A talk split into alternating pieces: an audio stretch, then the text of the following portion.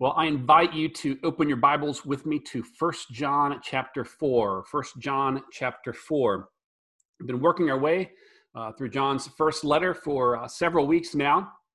And as we've uh, done this, we've said that John is he's combating a particular idea, and it was given a name in the early church, uh, but it's not unique to that time, and it's uh, the idea of Gnosticism. And this says that Christ himself as revealed in the Word of God is not sufficient. You need some sort of higher knowledge. And so there, uh, the idea is that there's revelation outside of God's Word that we need. And, and John comes along and says, no, that's not true. In fact, you can know that you know Christ. And that really is, is the, the question that he's addressing. How can we have confidence that we know Christ? So there are a couple of questions that we can ask. How do we come to know Christ? Through faith in Christ. And there's a second question. How can we know if that's happened? And that's the question that John is addressing uh, throughout this book. And as he does this, he has three tests that he uses uh, to help us know if we know Christ. Uh, can anyone help me remember test number one? You got to unmute yourself if you're going to answer. Truth. All right, truth test, right. Truth. Right, and that's the foundational one. Do you believe the truth about Jesus Christ, particularly as he's revealed to us in God's word. So the truth test. Uh, what's test number two? Life. Yeah, the life test. And, and this test says, do you live in a way that shows that you know Christ? In other words, does your life show what you believe? And so uh, we want to, by the way that we live, we don't earn God's favor because Christ has already done that on the cross, but the way that we live shows that we are God's children. All right, so the truth test, the life test, and the third is love test. Yes, the love test, exactly. And this test in particular is uh, referencing our love for the family of God, for the brothers and sisters. So there are commands throughout Scripture to love our neighbor, uh, to generally love people, but here in particular, he's talking about a family love, loving those who are within the family of God. And so as we walk through, we typically ask, okay, which test is he addressing in this passage? Uh, sometimes it's one very clearly, and sometimes it's not as clear, and sometimes it's multiple. So as we jump in tonight into First John chapter 4, we'll be in verses 13 through 16, and we're going to ask which of these three tests is John focusing on in our passage? Which of these three tests? So First John 4, verse 13. By this we know that we abide in him and he in us, because he has given us of his Spirit. And we have seen and testify that the Father has sent his Son to be the Savior of the world. Whoever confesses that Jesus is the Son of God, God abides in him, and he in God. So we have come to know and to believe the love that God has for us. God is love. And whoever abides in love abides in God, and God abides in him. So if you were looking at these uh, these three tests the truth the life the love test which of these three would you say john uh, john is focusing on primarily here love test Okay, the love test, that's a possibility. And, and there's a good reason you would think that because he focuses a lot, a lot on love. But I actually think there's a different primary test potentially. Life. Okay, the, the life test, we um, show who we are.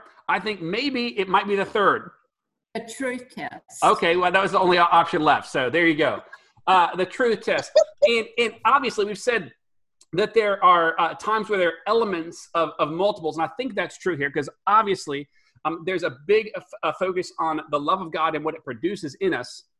But what we see here is uh, in verse 14, we have seen and testify that God has sent his son to be the savior of the world. And in verse 15, he goes on, whoever confesses that Jesus is the Son of God, God abides in him and he in God. And so, what he's really addressing at the baseline is what do you believe about Jesus? And so, ever since Jesus came to earth, this has really been uh, the fundamental question that faces all of us. What will you do with Jesus? And so, verse 13, John says, By this we know that we abide in him and he in us. And then he says, How do we know that we are in Christ and Christ is in us? How do we know that? End of verse 13. We have the Holy Spirit within us. Exactly, exactly. He's given us his spirit. Now, remember, John isn't asking, uh, how do we abide in Christ, but how we know that we abide in him. He's addressing the question of confidence or knowledge. How can we know that this has, has happened? And so John says that there is this inseparable connection between Jesus, the Son, and the Spirit. And the Spirit testifies to us that we are in Christ and that Christ is in us. And so this naturally uh, brings up the question well, what does it mean, or what does it feel like, or what does it look like to have the Spirit of God?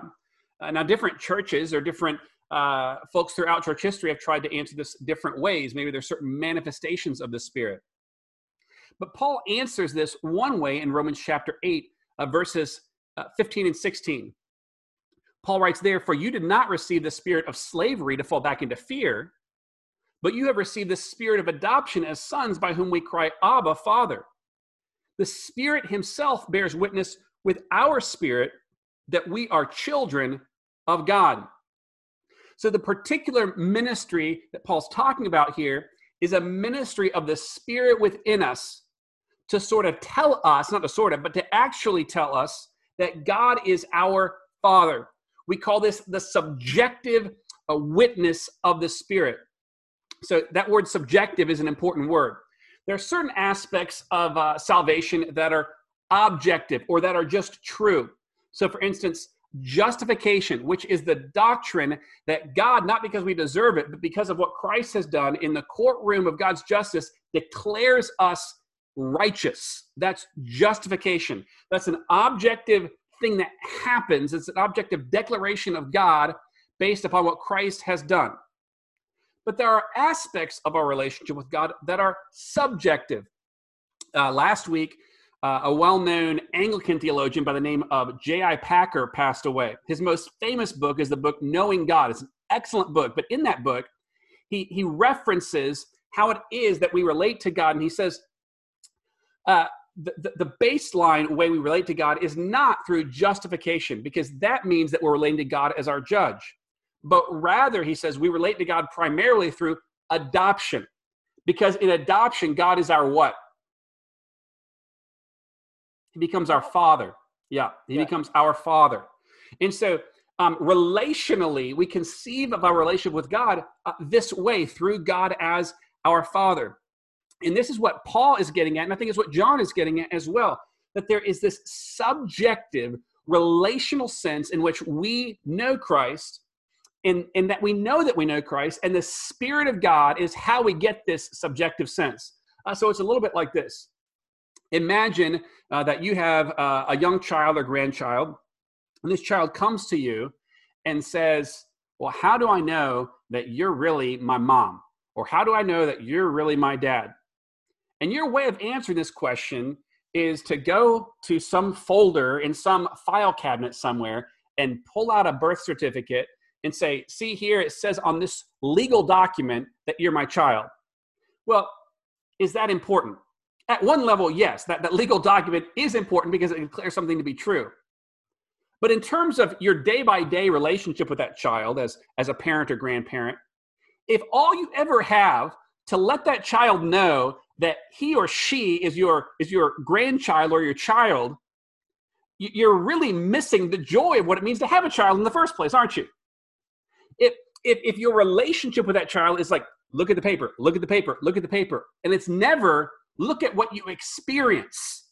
Look at what it means to be my child. That means I tell you I love you and you say you love me. It means that I look out for you. It means that when you're with me, you're safe. It means that I feed you and I clothe you and I play with you and, and we do all these things. And there are all these relational, subjective benefits to this child parent relationship. And that's what John is getting at here. It's this subjective witness of the Spirit.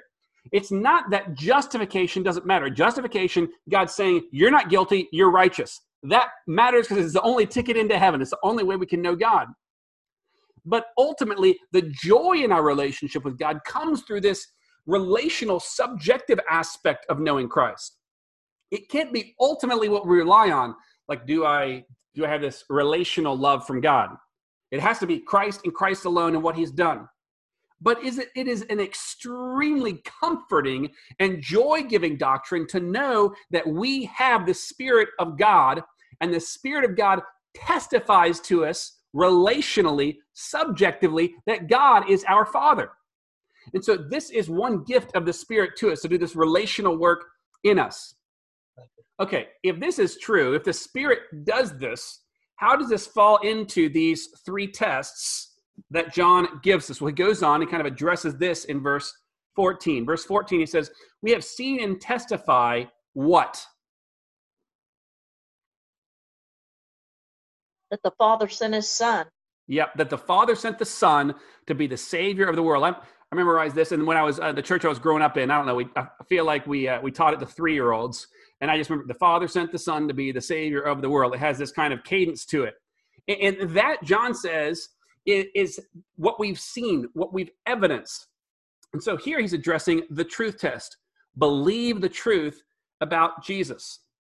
Now, John, in his gospel as well as here in his first epistle, emphasizes being an eyewitness. Uh, so if you remember all the way back to the beginning of the book, he says, That which we have seen and touched and heard, we testify to you. And here he uses similar language what we have seen and testify. So there's this eyewitness relationship uh, with Jesus. But in this case, how is it that we see? Well, it's by the Spirit opening our eyes. It's the Spirit testifying to us that these things are true. By this we know because He has given us His Spirit, and we have seen this. The Spirit opens our eyes. This is uh, the doctrine of illumination, or how God opens the eyes of blind sinners to see. He does this uh, through His Spirit. So we don't ultimately figure out who Jesus is because we're smart. You can be really stupid and see who Jesus is. You can be really smart and miss who Jesus is. What he's saying is here, we can see because God's Spirit opens our eyes, God's Spirit reveals it to us. It's not merely words on a page of a book. It's a living, breathing relationship with a human being who now lives in heaven, and God reveals this to us by His Spirit. Now, at, at the beginning, we I asked you, uh, you know, what does it mean to be, or, or which of the three tests is he getting at here? And they were a mixture of answers. Now, I think the most basic is the truth test, but there are elements of all three because here he gets at the moral test. Well, how does he do this? He calls Jesus the Savior of the world. Well, what is Jesus saving us from? The world. okay, well, he's saving the world and from the world. That's true in a different sense. He's saving us from sin, isn't he? He's saving us from an old life to a new life. He's he's changing us. So we must be saved from something. And so there's an implied here there must be a change of life. God is saving us from something. And so, of course, we have to live a different life. And so, uh, at the beginning when, of, of, this book, when John talks about uh, we have seen him testify these things, he's testifying to Jesus' identity in his incarnation. Here, he's identifying Jesus' mission that Jesus comes as a savior. He didn't just come to be seen, he came to do something. He comes to rescue people from sin. So, what kind of people does he rescue? Well, verse 13 tells us whoever confesses what?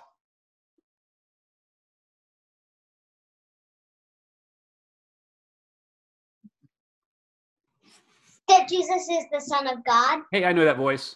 Yeah, that, that Jesus is the Son of God. It testifies to us the truth about Jesus. So, what he's doing here is he's linking what I was talking about a couple verses ago the objective truth that God saves sinners through Christ and the subjective relationship we have with God through his Spirit. So, one evidence that we know Christ is a subjective relational aspect through the Spirit.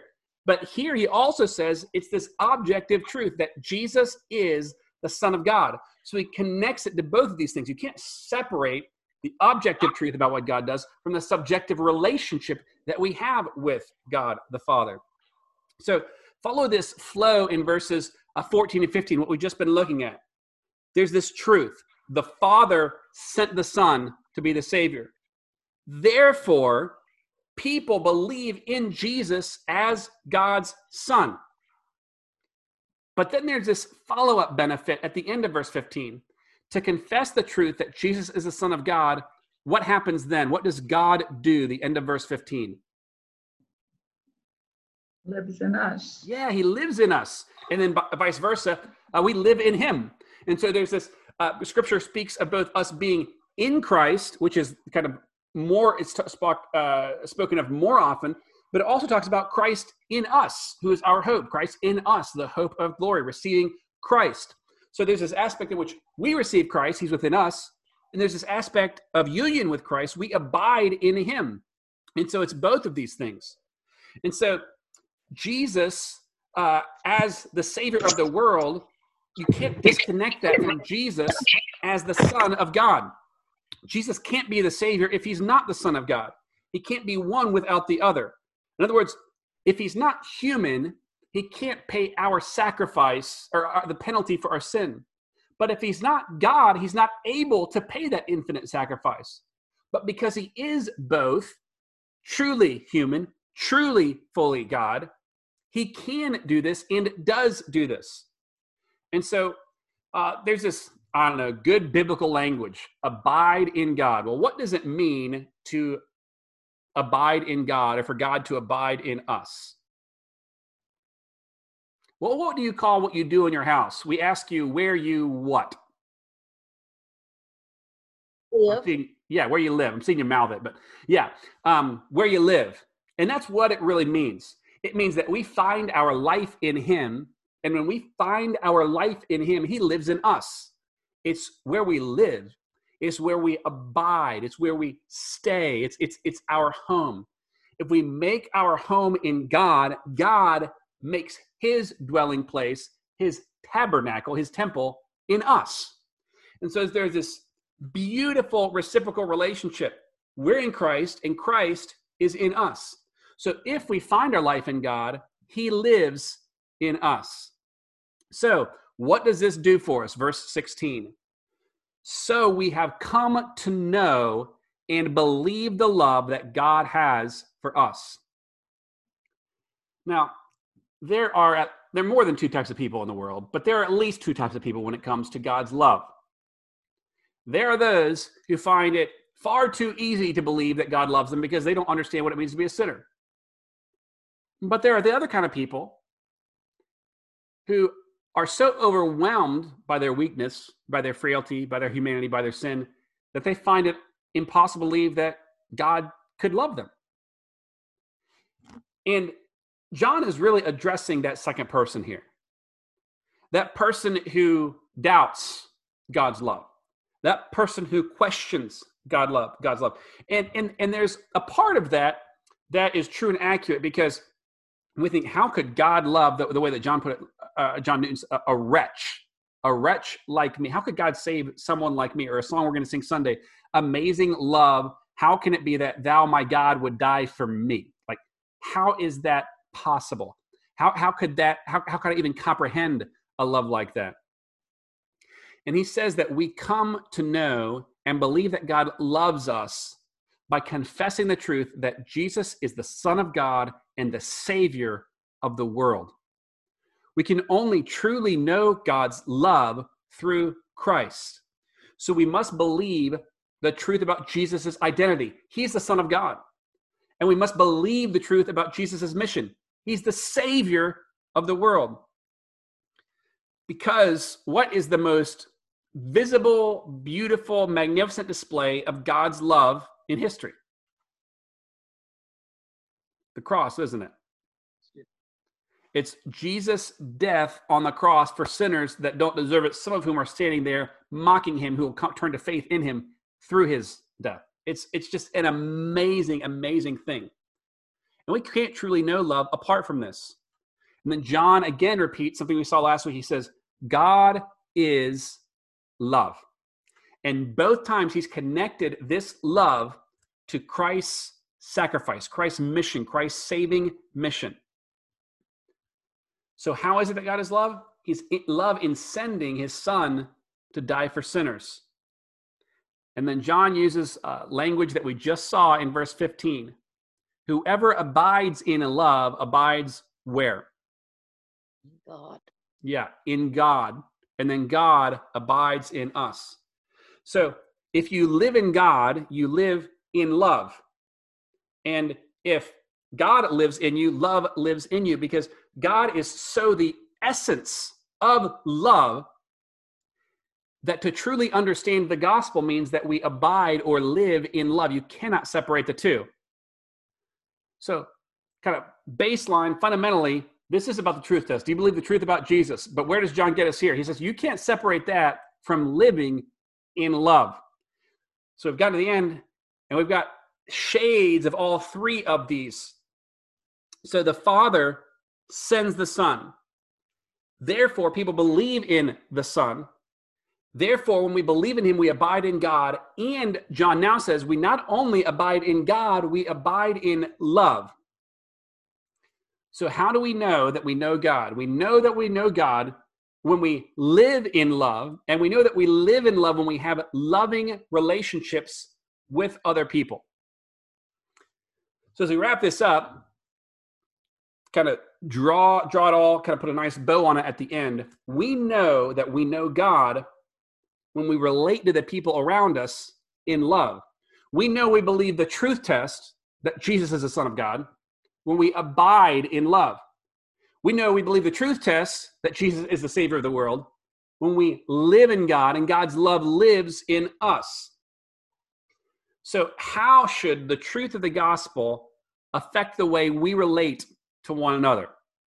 And here's an exercise uh, for you, maybe the rest of this week.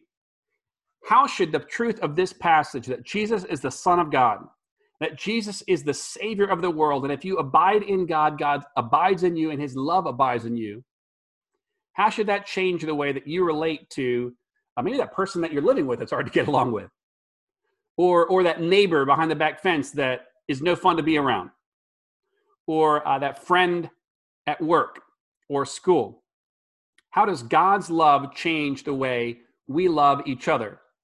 Because to abide in God is to abide in God's love.